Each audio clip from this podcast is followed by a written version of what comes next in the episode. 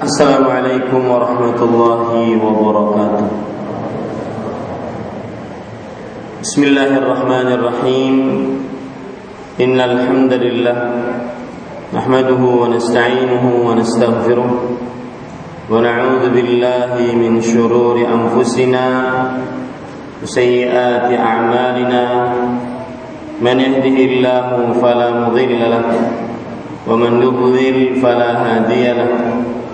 واشهد أن لا إله إلا الله وحده لا شريك له وأشهد أن محمدا عبده ورسوله. يا أيها الذين آمنوا اتقوا الله حق تقاته ولا تموتن إلا وأنتم مسلمون. يا أيها الناس اتقوا ربكم الذي خلقكم من نفس واحدة وخلق منها زوجها وبث منهما رجالا كثيرا ونساء. واتقوا الله الذي تساءلون به والأرحام. إن الله كان عليكم رقيبا. يا أيها الذين آمنوا اتقوا الله وقولوا قولا سديدا. يصلح لكم أعمالكم ويغفر لكم ذنوبكم. ومن يطع الله ورسوله فقد فاز فوزا عظيما أما بعد.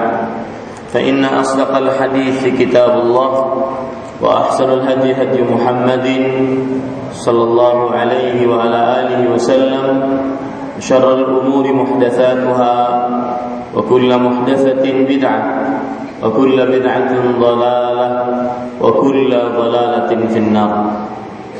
Alhamdulillah kita bersyukur pada Allah Subhanahu wa taala.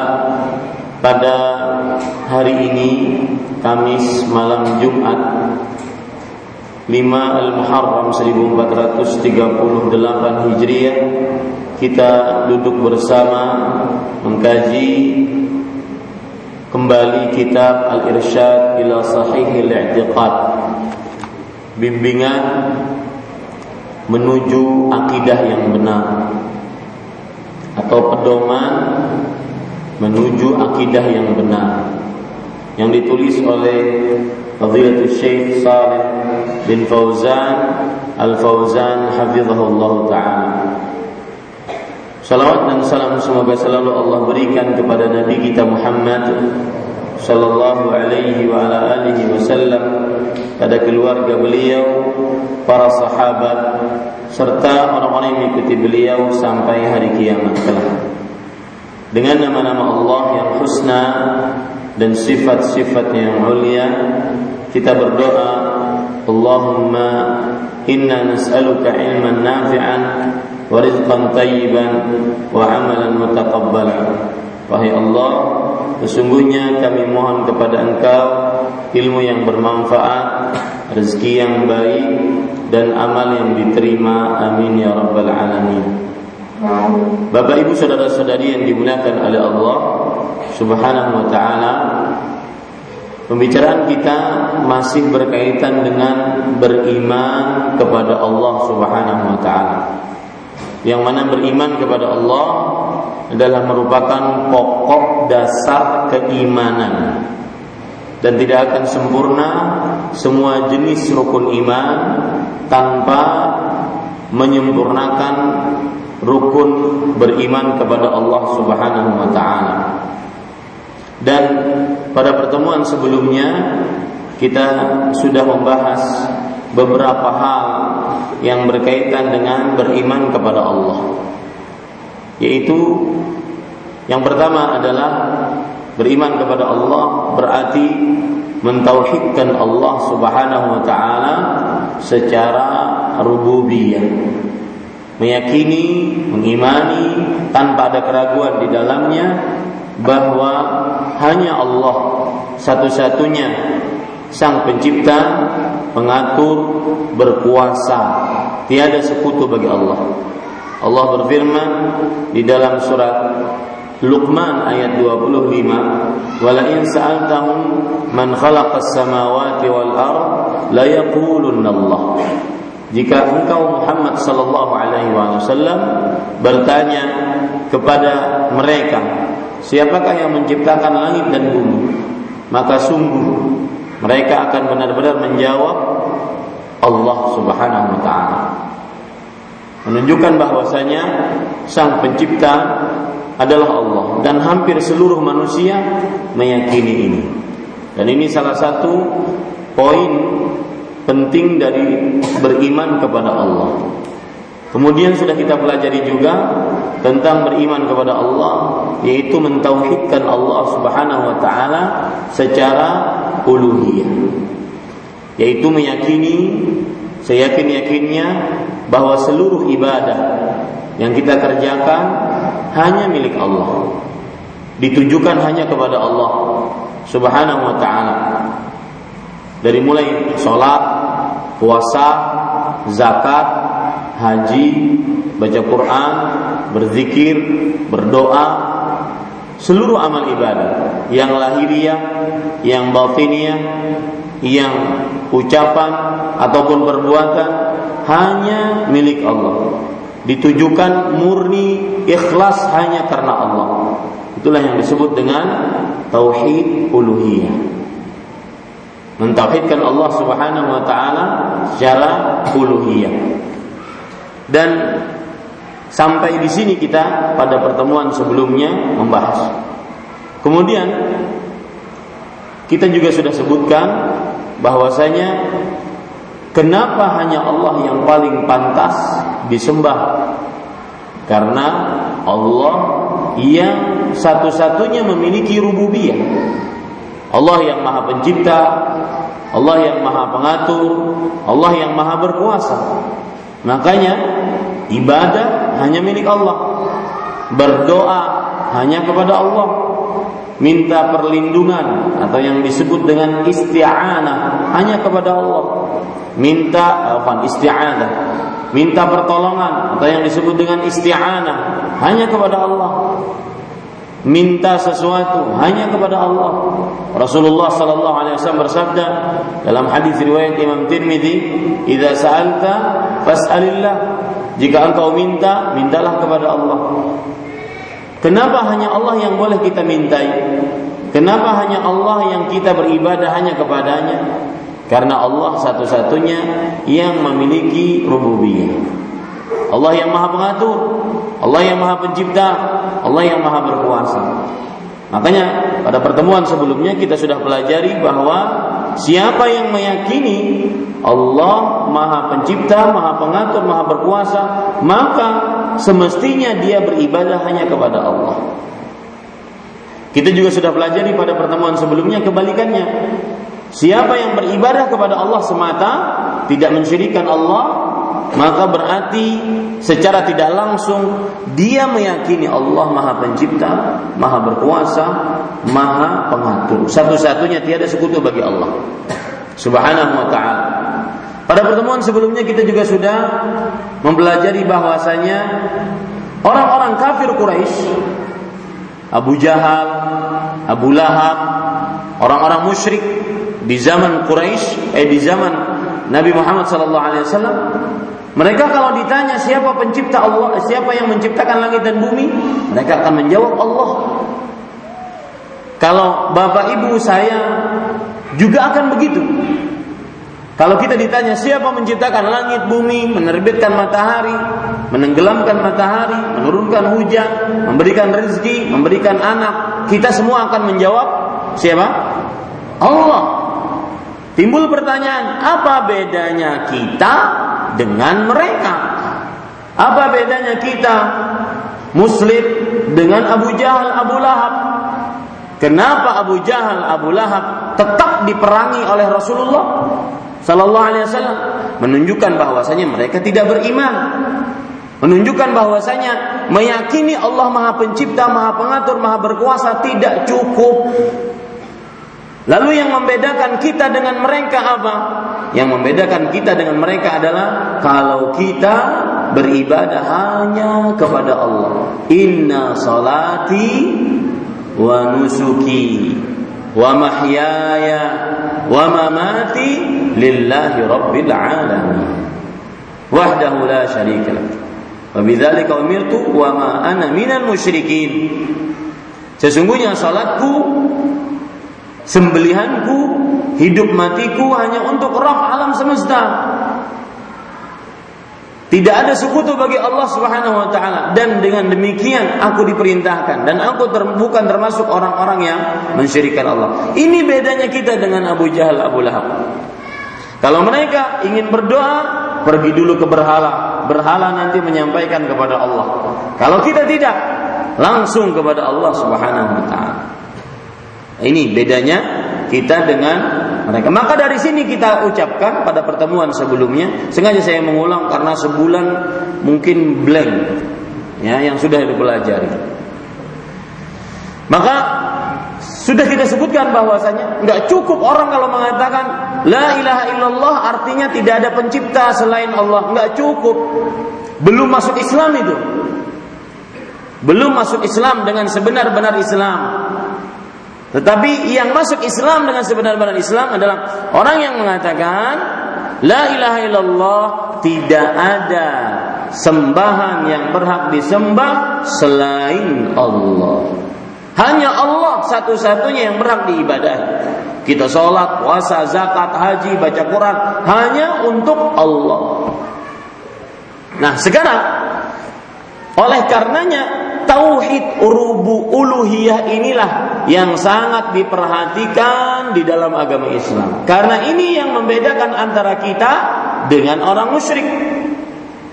Tauhid uluhiyah menjadikan Allah satu-satunya yang diibadahi. Kita sholat hanya kepada Allah semata. Kita berdoa hanya kepada Allah semata. Kita meminta hanya kepada Allah. Itu disebut dengan tauhid uluhiyah. Bahkan di dalam Al-Quran dan ini tema inti kajian saya malam ini di dalam Al-Quran banyak sekali cara-cara Al-Quran menyebutkan tauhid uluhiyah. Menyebutkan tauhid uluhiyah.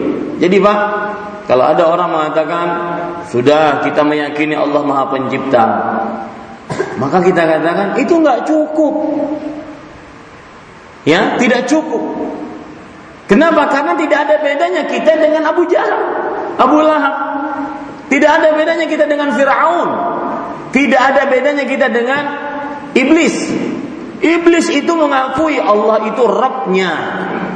Allah itu penciptanya. Makanya ketika iblis dikeluarkan dari surga, dia dia mengatakan, "Rabbi, bima aghwaytani la aqudanna lahum siratakal mustaqim." ثم لآتينهم من بين أيديهم ومن خلفهم وعن أيمانهم وعن شمائلهم ولا تجد أكثرهم شاكرين Wahai Robku, lihat, iblis mengakui Allah itu yang memelihara, Allah itu yang mengatur, yang mencipta. Tapi apakah dikatakan dia beriman? Tidak. Kenapa?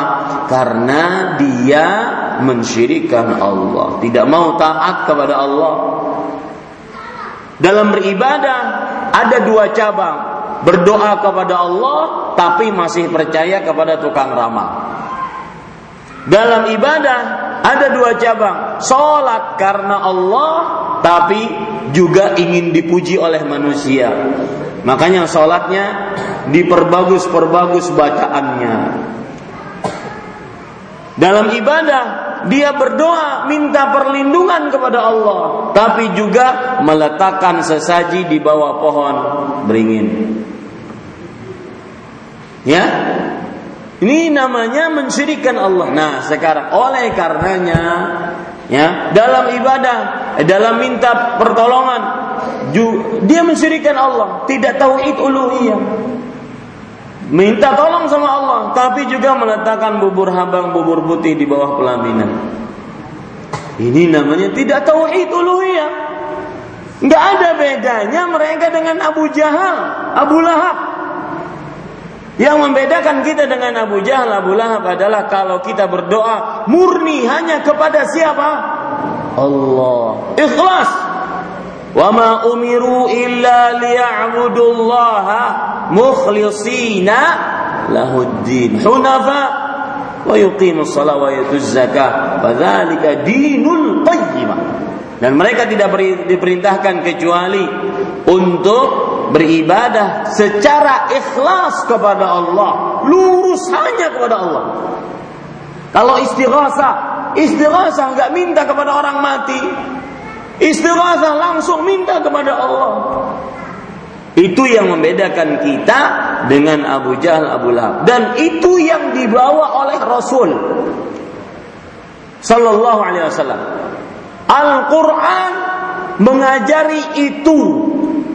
Semua kitab yang diturunkan oleh Allah tujuannya mendakwahkan itu, mengajak manusia untuk menjadikan Allah satu-satunya yang diibadahi para rasul dari mulai Nabi Adam alaihi salam sampai Nabi Muhammad sallallahu alaihi wasallam diutus oleh Allah mengajak kepada manusia untuk mendakwahkan itu. Allah berfirman, "Walaqad ba'atsna fi kulli ummatin rasulan an i'budullaha wajtanibut taghut. Dan sungguh telah kami utus setiap umat seorang rasul untuk beribadah hanya kepada Allah dan menjauhi taghut sembahan selain Allah. Itu dakwahnya para nabi. Ya? Jadi kalau seandainya ada sekelompok jamaah kaum muslimin yang ingin berdakwah dakwahkan ini tauhid uluhiyah Terangkan kepada manusia, kepada umat Islam, mana yang mana yang tauhid, mana yang syirik. Mana yang tauhid uluhiyah dan mana yang syirik. Karena kenapa? Karena tidak ada bedanya kita dengan Abu Jahal, Abu Lahab kalau kita hanya membicarakan tauhid rububiyah, yaitu meyakini Allah Maha Pencipta, Maha Pengatur, Maha Berkuasa. Nah, oleh karena itu di dalam Al-Qur'an sangat perhatian terhadap masalah ini. Masalah tauhid uluhiyah, yaitu meyakini Allah satu-satunya yang diibadahi. Seluruh ibadah kita kita tujukan kepada Allah. Itu sering sekali diperhatikan dalam Al-Quran. Yang pertama, di dalam Al-Quran kita akan dapati Allah memerintahkan untuk beribadah hanya kepadanya dan memerintahkan meninggalkan ibadah kepada selainnya. Itu dalam Al-Quran. Seperti dalam surah Nisa ayat 36, wa'budullah wa la tusyriku bihi syai'an. Beribadahlah kepada Allah dan janganlah kalian mensyirikan Allah dengan sesuatu apa pun. Lihat, ini perhatian Al-Qur'an terhadap tauhid uluhiyah. Ya, sekali lagi Pak, kenapa saya tekankan ini? Karena ini adalah dakwahnya inti dakwah para rasul. Al-Quran, Taurat, Zabur, Injil turun karena ini mengajak manusia untuk menjadikan Allah satu-satunya yang disembah. Ya, setelah ini tidak ada lagi manusia yang berhak menyembah kecuali kepada Allah. Lihat lagi Allah Subhanahu wa taala berfirman di dalam surat Al-Baqarah ayat 21. Ya ayuhan nas u'budu rabbakumul ladzi khalaqakum wal ladzina min qablikum. Wahai manusia, sembahlah Rabb kalian. Lihat di sini ada jawaban tadi. Kenapa hanya kepada Allah kita minta pertolongan? Karena Allah yang mengatur, yang mencipta, yang berkuasa, mempunyai kekuatan, mempunyai ilmu gaib, mempunyai semua maka pantas Allah kita mintai, tidak minta kepada makhluk. Karena selain Allah, jangankan uang, walau satu kitmir, walau satu uh, setipis kulit ari, tidak kita memilikinya. Kalau anda makan kurma, ada biji, di atas biji kurma ada semacam selaput selaput kulit ari biji kurma sembahan selain Allah tidak memilikinya Makanya tidak pantas kita untuk berdoa kepada selain Allah. Ini para ikhwan yang dirahmati oleh Allah. Yang kedua, perhatian Al-Quran terhadap tauhid uluhiyah, yaitu Allah Subhanahu wa Ta'ala memberitahukan di dalam Al-Quran bahwa kita ini ada untuk tauhid itu. Kita ini ada, Allah menciptakan kita nanti sampai 60, 70 tahun, sedikit sekali yang lebih dari itu, tujuannya adalah itu menegakkan tauhid uluhiyah. Allah berfirman dalam surah Az-Zariyat ayat 56, ayat yang sangat terkenal. Terkenal karena memang tugas kita itu wa ma khalaqatul jinna wal insa illa liya'budu. Tidaklah aku ciptakan jin dan manusia kecuali untuk beribadah kepada Lihat ayat ini. Allah mengawali ayat ini dengan kata-kata tidaklah peniadaan. Tidaklah kuciptakan jin dan manusia. Kemudian setelah itu Allah akhiri dengan pengecualian. Kecuali untuk beribadah kepada Itu tujuannya pengkhususan. Tujuan kita ada di dunia adalah menegakkan tauhid uluhiyah. Beribadah hanya kepada Allah Subhanahu wa taala. Yang ketiga, perhatian Al-Qur'an terhadap tauhid uluhiyah bahwa Allah mengutus para rasul ajaran seluruh rasul dari mulai Nuh sampai Nabi Muhammad sallallahu alaihi wasallam. Itu adalah mengajak kepada tauhid uluhiyah. Lihat surah An-Nahl ayat 36, ayat yang saya bacakan tadi. Walaqad ba'atsna fi kulli ummatin rasulan an i'budullah wajtanibut Sungguh telah kami utus di setiap umat seorang rasul. Untuk apa? Mengajak umatnya agar beribadah kepada Allah dan menjauhi sembahan selain Allah. Makanya Pak, kalau seandainya kita ingin menegakkan dakwah di keluarga, di kerabat lebih luas lagi, tetangga, di kelurahan, di kecamatan, kabupaten, provinsi, negara. Maka yang pertama kali didakwahkan apa? Tauhid uluhiyah, mengajak manusia beribadah hanya kepada Allah, menjauhi kesyirikan.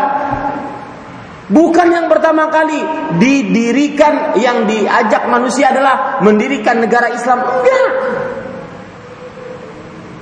Tugas pertama para rasul ngajak manusia bertauhid. Kalau sudah bertauhid uluhiyah, terjadilah negara Islam. Bagaimana mau tegak negara Islam sedangkan asas dari negara Islam tidak ada? Kesedikan masih merajalela, orang masih percaya kepada tukang ramal, dukun, tukang sihir. Ini baru-baru lagi heboh Ah, subhanallah. Otak endi? Mana otaknya? Ini para ikhwan yang dirahmati oleh Allah Subhanahu wa taala. Siapa yang ingin tegak khalifah, khilafah negara Islam sebagaimana di zaman Nabi Muhammad sallallahu alaihi wasallam, zaman Abu Bakar As-Siddiq, zaman Umar, dua per tiga dunia beliau menguasainya. Apa yang didahulukan? Tauhid. Karena itu memang dakwahnya para rasul. Ya, makanya kita tidak akan pernah bosan-bosan mengajak manusia untuk senantiasa bertauhid, bertauhid. Kenapa? Karena dengan tauhid timbul nanti loyal, disloyalitas. Loyal hanya kepada Islam, tidak loyal kepada selain Islam. Tidak bingung ketika memilih pemimpin. Nggak bingung milih pemimpin. Pasti yang dipilih muslim.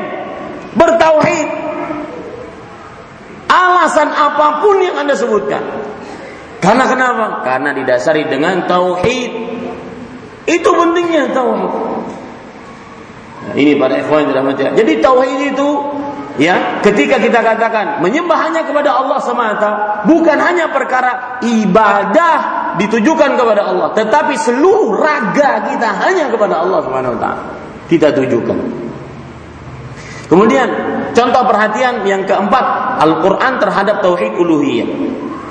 Bahwasanya Allah Subhanahu wa taala menyebutkan dalam Al-Qur'an bahwa Allah menyebutkan dialah yang maha pencipta maka dialah yang paling berhak diibadahi. Ini disebutkan dalam Al-Quran. Allah yang maha pencipta maka Allah lah yang paling berhak diibadahi. Misalkan dalam surah Al-Baqarah ayat 21 Allah berfirman, "Ya ayuhan nasu ubudu rabbakum alladhi khalaqakum walladzina min qablikum la'allakum tattaqun."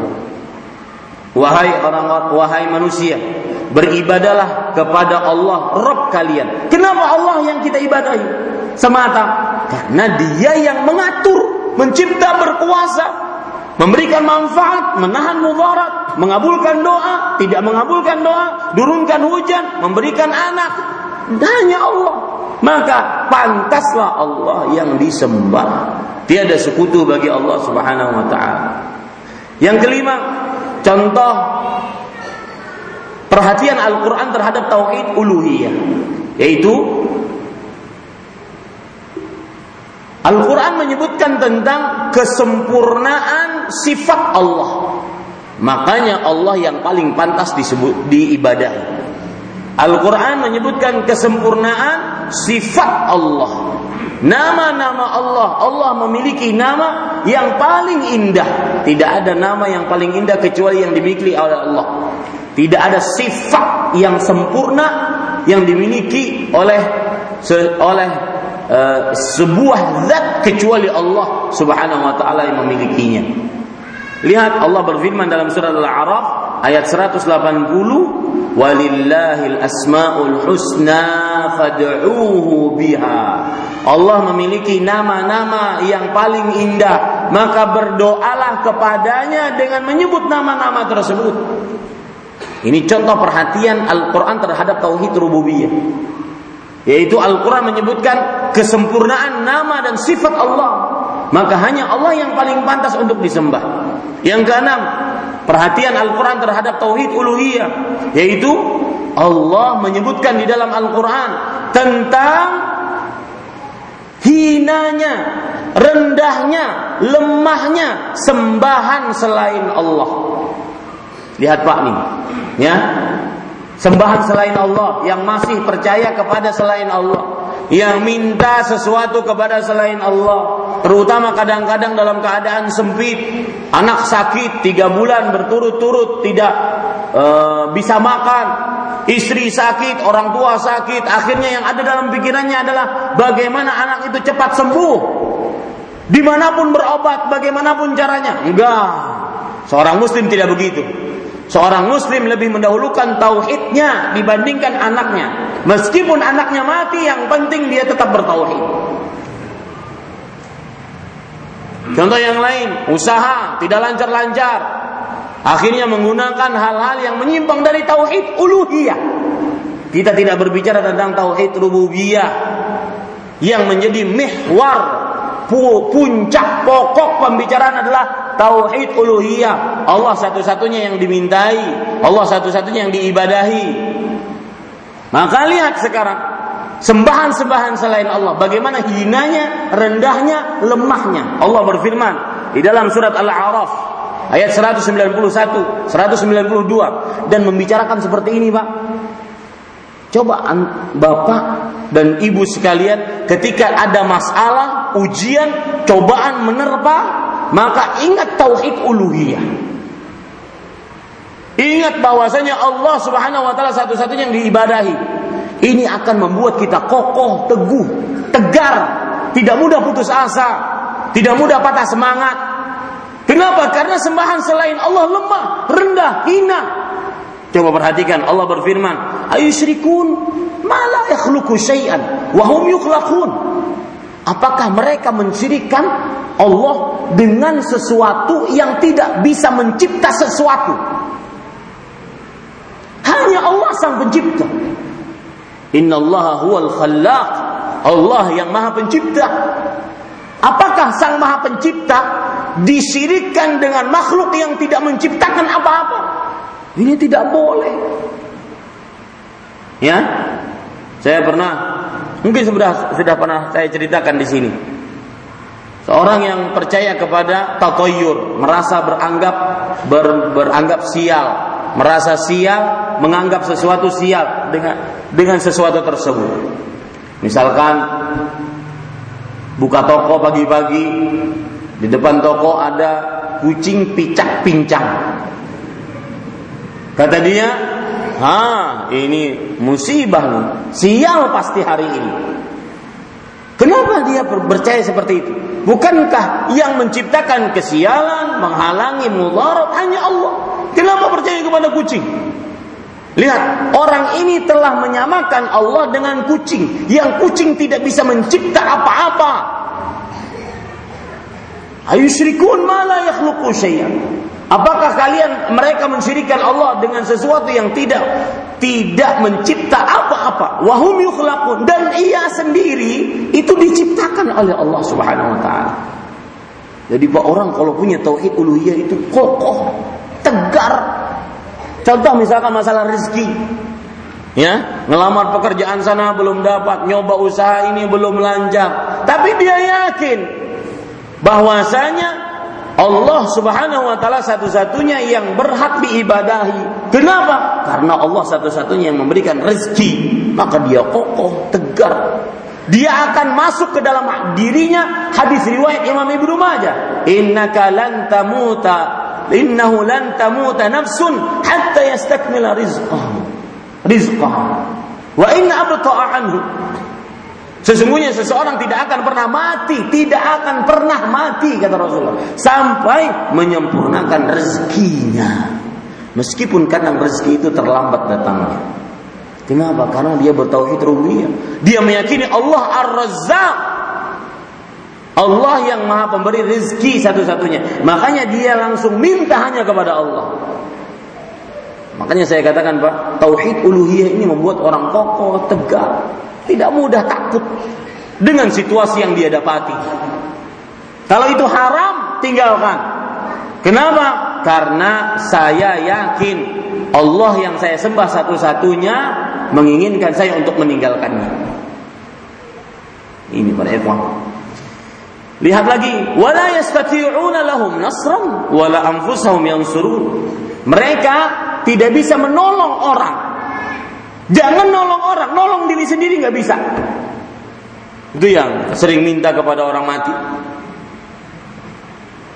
Orang mati nolong orang nggak bisa. Jangan nolong orang, nolong diri sendiri nggak bisa.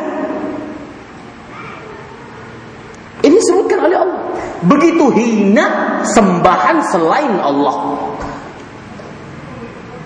Yang percaya kepada Tuhan-Tuhan kepada selain Allah. Percaya kepada hewan, percaya kepada benda-benda mati, wasituha. Ada kebakaran di sebuah kampung. Kemudian setelah itu semua yang di gang kampung tersebut yang rumahnya beton semuanya terbakar. Nauzubillah. Tinggal satu rumah gubuk yang tidak terbakar dengan takdir Allah. Mulai timbul mencari-cari ada apa di situ. Sekalinya dapat di bawah di bawah tikar wasituha. Padahal itu wasituha tidak ada nilainya sebelum terjadi seperti ini. Lihat para ikhwan yang dirahmati Allah. Dan padahal itu wasitwa tidak bisa mencipta, bahkan dia diciptakan. Tidak bisa menolong, bahkan tidak bisa menolong dirinya sendiri. Sembahan selain Allah sangat lemah dan itu disebutkan dalam Al-Qur'an. Lihat lagi dalam surah Al-Isra ayat 56 dan membicarakan seperti ini, Pak. Tenang hati, wallahi, tenang hati. Karena kita berhadapan dengan zat Allah yang maha perkasa. Yang maha pencipta, yang maha pengatur, berkuasa, tiada sekutu bagi Allah. Coba perhatikan surah Al-Isra ayat 56. Qul ud'u alladhina za'amtum min dunih fala yamlikuna kashfa ad-durri 'ankum wala tahwila. Katakan wahai Muhammad, yang kalian sembah selain Allah, panggil maka Sembahan-sembahan selain Allah tidak sanggup untuk menghilangkan penyakit dari kalian. Sanggup menghilangkan penyakit? Gak ada yang sanggup. Kecuali siapa? Allah. Ini para ikhwan yang dirahmati oleh Allah Subhanahu wa taala. Lihat lagi bagaimana lemahnya sembahan selain Allah dan ini bentuk perhatian Al-Qur'an terhadap tauhid uluhiyah. Dalam surah Al-Hajj ayat 73, Allah Subhanahu wa taala berfirman, "Ya ayyuhan nas, duriba mathalun fastami'u lah." Wahai manusia, Anggap ayat ini ditujukan kepada kita, bukan anggap lagi ayat ini ditujukan kepada kita. Kita manusia. Wahai manusia, telah dibuat perumpamaan untuk kalian. Dengarkan baik-baik. Itu firman Allah. Apa itu? Innal ladzina tad'una min dunillah lan yakhluqu dzubaban walau istama'u Subhanallah. Saya Pak pribadi itu paling suka ceramah tentang mengagungkan Allah. Tauhid. Kenapa? Karena itu iman. Dan ada satu hadis yang menarik juga yang membuat saya sangat suka mengagungkan Allah dalam ceramah, yaitu Rasul Shallallahu Alaihi Wasallam bersabda, "Man dzakarani fi mala, dzakartuhu fi mala'in khairin min." Siapa yang menyebut aku di hadapan manusia, aku akan puji dia di hadapan malaikat yang lebih suci dari manusia. Jadi ini kesenangan pribadi sebenarnya. Untuk berbicara masalah tauhid. Coba perhatikan, wahai manusia, telah dibuat perumpamaan bagi kalian. Dengarkan baik-baik. Bagaimana perumpamaannya? Innal ladzina tad'una min dunillah lan yakhluqu dzubaban walau ijtama'u yang kalian sembah selain Allah. Saya ingin bertanya dulu, Pak. Ada nggak sembahan selain Allah yang disembah manusia? Banyak. Hewan, pohon, benda mati, patung, banyak. Yang kalian sembah selain Allah. Ingat baik-baik kata Allah. Lan yakhluqu dzubaban. Tidak akan pernah bisa mencipta seekor lalat makhluk kecil tidak akan pernah bisa dicipta. Walau ijtama'una Meskipun semua dari kalian berkumpul untuk mencipta lalat, makanya sampai detik ini orang yang paling pintar di dunia yang mana kemajuan teknologinya dalam mencipta robot tidak bisa mencipta lalat berdasarkan ayat Al-Qur'an. Yakhluqu dzubaba walau ijtama'u la. Wa in yaslubhum dzubabu syai'an la yastanqidhuhu min. Yang lebih luar biasa lagi, kalau seandainya ada lalat nemplok ngambil sesuatu dari kita, kita tidak akan bisa dan sembahan-sembahan selain Allah tidak akan bisa mengambil itu dari si lalat. Allah. Ini semua menunjukkan agungnya Allah Subhanahu wa taala yang dalam kehidupannya nah semua orang diuji oleh Allah. Semua orang diuji oleh Allah. Diuji dengan anak diuji dengan orang tua diuji dengan istri diuji dengan keluarga diuji dengan harta diuji dengan macam-macam ujian penyakit di tubuhnya. Maka ingat baik-baik Allah Maha Kuasa. Maka mintalah hanya kepada Allah Subhanahu wa taala. Jangan pernah berpaling kepada selain Allah karena selain Allah tidak bisa mencipta lalat dan kalau lalat mengambil sesuatu dari kita, dia tidak bisa mengambil dari lalat tersebut. Makanya Allah mengatakan dha'ifat dha'ufat talibu wal matlub. Yang meminta sesuatu dari si lalat lemah, lalatnya pun lemah. Merasakan Pak dalam hati kita menyembah Allah yang agung sekarang? Ya. Lalu untuk apa kita sedih, untuk apa kita resah dengan kehidupan? Allah yang Maha mengatur. Serahkan kepada Allah Subhanahu wa taala. Dua harian ini saya ada orang nelfon jam dua setengah dua belas malam. Setengah dua belas malam, ibu-ibu nelfon. Kemudian, Ustaz, suami saya poligami. Kiamat poligami? Enggak ya, akhi. Kemudian tadi siang nelfon nangis nangis sebelum ngomong nangis dulu. Jadi saya disuruh mendengarkan tangisannya. Ustaz, anak saya kabur dari rumah tidak mau masuk pesantren. Maka intinya lari kepada tauhid. Kadang manusia itu terlalu sombong dengan kekuatannya, hartanya, pangkatnya, Ya, berapa sih bayar? Satu juta selesai. Enggak ya, kalau kata Allah tidak jadi tidak akan pernah jadi. Ini orang bertauhid. Ya, kita azan dulu setelah azan saya sambung dengan uh, kajian Allah Nah, silakan.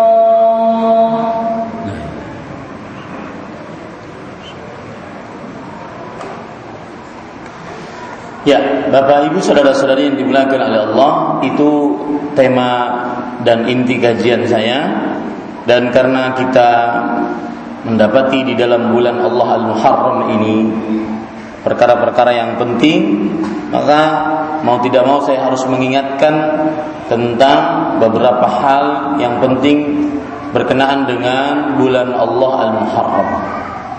Yang pertama yang berkaitan dengan bulan Allah Al-Muharram. Bulan Allah Al-Muharram adalah bulan suci.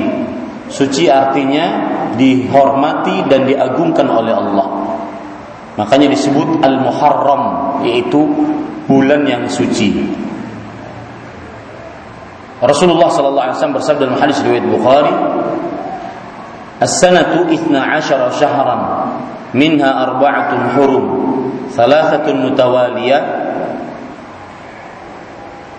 Dhul Qa'dah wa Dhul Hijjah wal Muharram wa Rajab Mudhar baina Jumada wa Sya'ban. Satu tahun 12 bulan dan dari 12 bulan terdapat 4 bulan suci. Tiga bulan berurutan Dhul Qa'dah, Dhul Hijjah dan Al Muharram. dan bulan Rajab yang terletak antara bulan Jumadah dengan bulan Sya'ban. Yang kedua yang berkaitan dengan bulan Allah Al-Muharram, kita sangat dianjurkan untuk memperbanyak puasa di bulan Allah Al-Muharram. Dalam hadis riwayat Muslim, Rasul sallallahu alaihi wasallam bersabda, "Afdhalus siyam ba'da Ramadan syahrullah Al-Muharram." Seutama-utama berpuasa setelah mengerjakan puasa wajib Ramadan adalah berpuasa pada bulan Allah Al-Muharram. Maka sangat dianjurkan di bulan Al-Muharram ini untuk memperbanyak puasa. Kemudian yang ketiga yang berkaitan dengan Al-Muharram di dalam bulan Allah Al-Muharram terdapat satu hari yang agung, yang saleh, yang baik yaitu tanggal 10 Al-Muharram yang disebut dengan hari Ashura.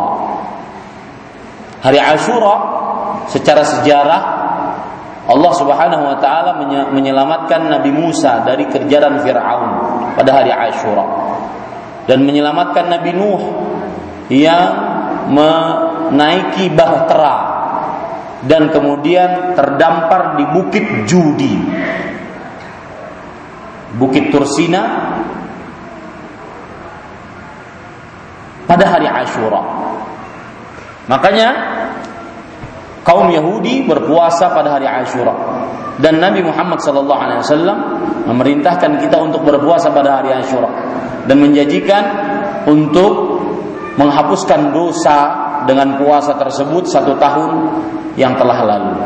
Dalam hadis riwayat Muslim, Rasul sallallahu alaihi wasallam bersabda, "Siyam yaum Ashura ahtasibu 'ala Allah an yukaffira as-sanata allati qablahu."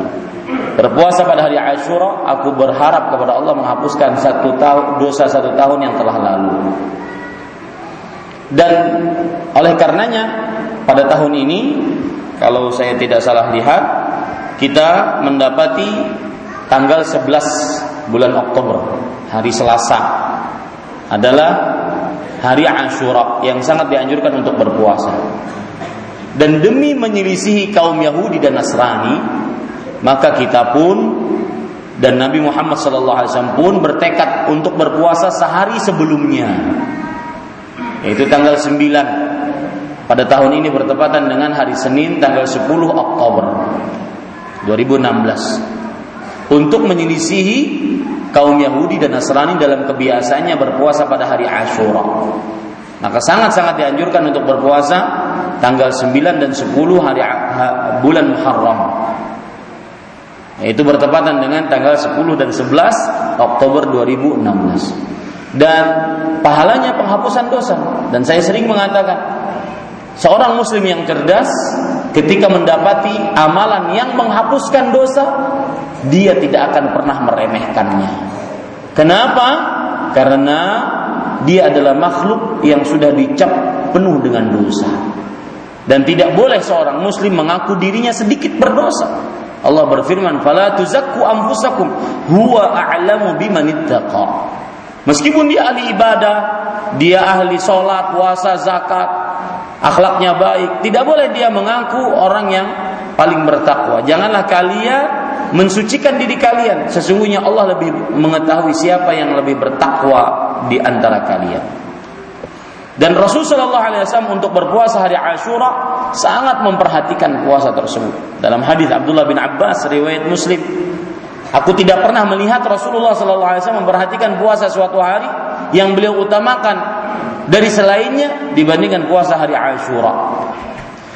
Kemudian yang terakhir sebelum kita masuk kepada pertanyaan, hari Ashura terjadi dua perbuatan bid'ah padanya. Bid'ah yang pertama yaitu terlalu sedih meratapi kematian Husain bin Ali bin Abi Thalib radhiyallahu anhuma. Cucu dan anak kesayangan Rasulullah sallallahu alaihi wasallam. Cucu dan juga plus karena cucu kadang-kadang dianggap sebagai anak anak kesayangan Rasulullah sallallahu alaihi wasallam. Meninggal di Karbala kalau tidak salah hari Senin pada tanggal 10 Al-Muharram. Orang-orang Syiah Rafidhah Mereka terlalu berlebihan meratapi kematian Husain. Mereka memukul pipi, merobek baju, melukai badan, wanita-wanitanya memukul dada, berjalan di atas bara api, kemudian berjalan di atas eh, kotoran-kotoran uh, demi mengaplikasikan bentuk sedih terhadap kematian Husain dan ini terlarang. Nah, Rasulullah SAW bersabda, "Laisa minna man daraba al-khudud wa syaqqa al-juyub wa da'a bi da'wal jahiliyah." Bukan dari kami orang yang apabila tertimpa musibah, ujian, cobaan, dia merobek-robek baju, dia menggundul uh, me, uh, menggundul rambutnya, dia berteriak meraung-raung seperti orang-orang jahiliyah berteriak. Bidah yang kedua akibat hari Ashura atau tanggal 10 dari bulan Allah Al-Muharram adalah bid'ah terlalu senang dengan kematian Hussein. Jadi kalau tadi terlalu sedih sampai pasar-pasar tutup, libur umum, sedih, sepi. Sedangkan ini terlalu gembira. Perempuannya disuruh berdandan, kemudian lampunya diterangi, rumahnya dicek kembali, membuat makanan-makanan dan anehnya, anehnya di tengah masyarakat terkenal dengan bubur Ashura. Itu termasuk kebiasaan kaum Khawarij yang senang dengan kematian Al Husain bin Ali bin Abi Thalib radhiyallahu anhu. Maka hati-hati para ikhwan yang dirahmati oleh Allah. Meskipun yang melakukan mungkin bukan untuk itu, akan tetapi dia mungkin tidak mengetahui itu adalah warisan dari kaum Nasibi, Khawarij yang mereka membenci dan sangat membenci keluarga Nabi Muhammad sallallahu alaihi wasallam. Dari mulai Ali bin Abi Thalib, Fatimah, Al Hasan, Al Husain radhiyallahu anhum ajma'in. Ini sekedar sedikit tentang bulan Allah Al Muharram dan juga hari Ashura. Semoga bermanfaat. Masih ada waktu 5 menit. Siapa yang ingin bertanya dipersilahkan. Nah. Tidak ada? Uyuh sudah? Silahkan Baji. Kasih mic.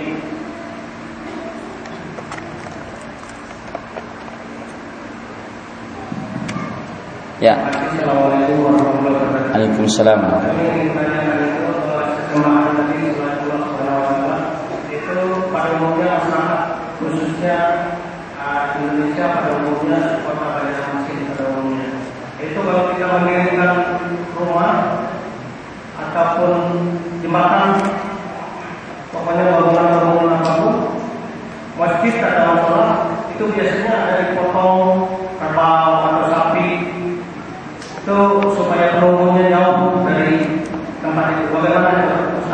Kasih.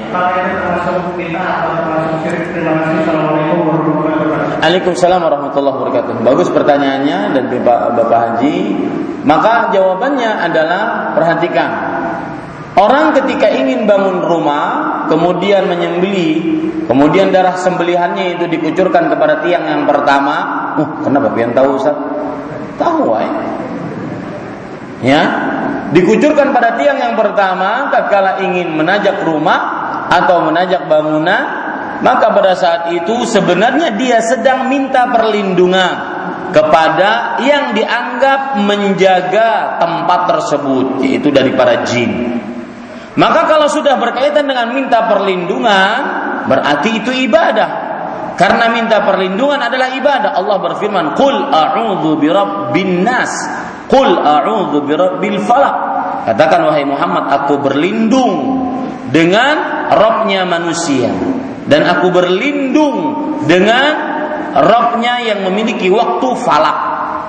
Ini menunjukkan bahwa isti'adah minta perlindungan adalah ibadah dan tidak diperbolehkan kecuali kepada Allah Subhanahu wa taala. Maka apabila ada penyembelihan hewan kemudian darahnya dikucurkan maka jika niatannya menyembelih untuk selain Allah maka ini berarti termasuk kesyirikan.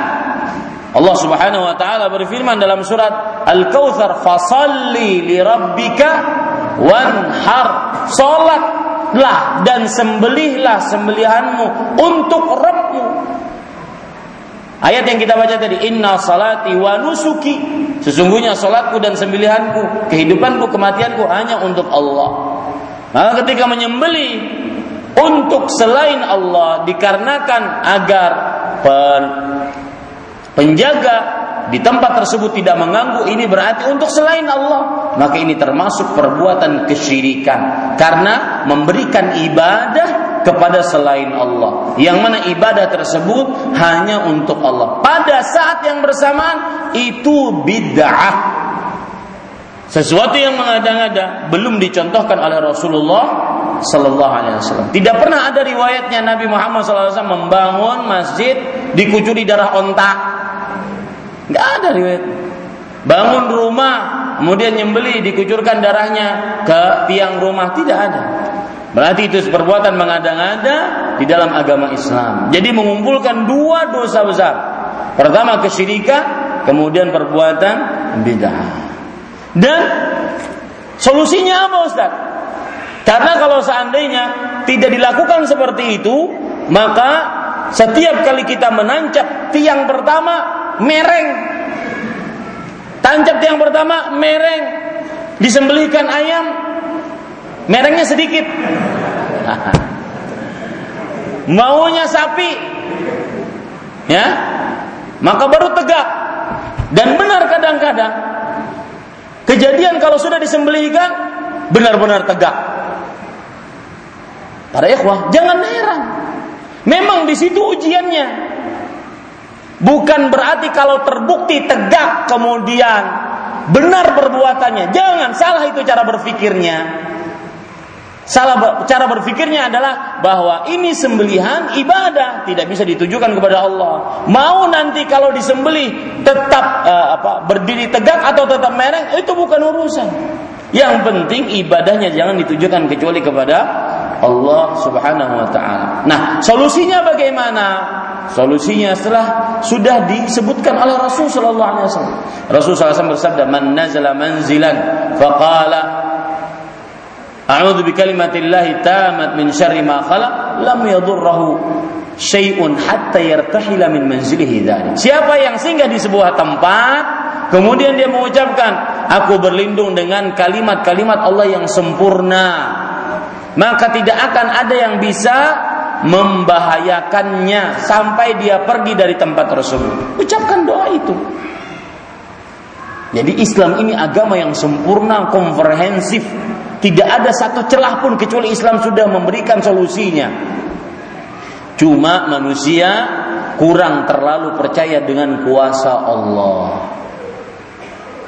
Ya. Contoh misalkan ada orang pergi ke tukang ramal, Ustadz, ramalannya semuanya terbukti. Memang kalau terbukti kenapa? Kita percaya? Enggak. Tetap kita tidak boleh percaya. Ya, Meskipun terbukti, karena memang kadang bisa terbukti ramalannya. Kenapa? Karena dia mendapatkan kabar-kabar dari langit yang diambil oleh jin yang bertumpuk-tumpuk seperti ini dicontohkan oleh Rasul Sallallahu Alaihi Wasallam. Kemudian diterpa oleh bin, uh, apa, bintang api, kemudian jatuh tumpukan tersebut. Yang dia dengar tidak semua, makanya kadang-kadang benarnya sekali, dustanya seratus kali. Jadi jangan percaya. Meskipun benar dari A sampai Z benar semua Ustaz. Meskipun benar, kita tetap mengatakan la ya'lamu man fis samawati wal ardhil ghaiba illallah. Tidak ada yang mengaku mengaku eh, tidak ada yang mengetahui hal gaib di langit dan di bumi melainkan Allah. Tidak ada tukang ramal. Yang ada kadang-kadang di tengah masyarakat tukang ramal musuh Allah jadi tamu di televisi-televisi. Tamu terhormat pakai dasi. Itu musuh Allah. Subhanallah. Begitulah terbalik manusia. Nah, cukup kiranya kita cukupkan dengan kafaratul majlis subhanakallah bihamdika asyhadu an la ilaha illa anta astaghfiruka wa atubu ilaik. Wassalamualaikum warahmatullahi wabarakatuh.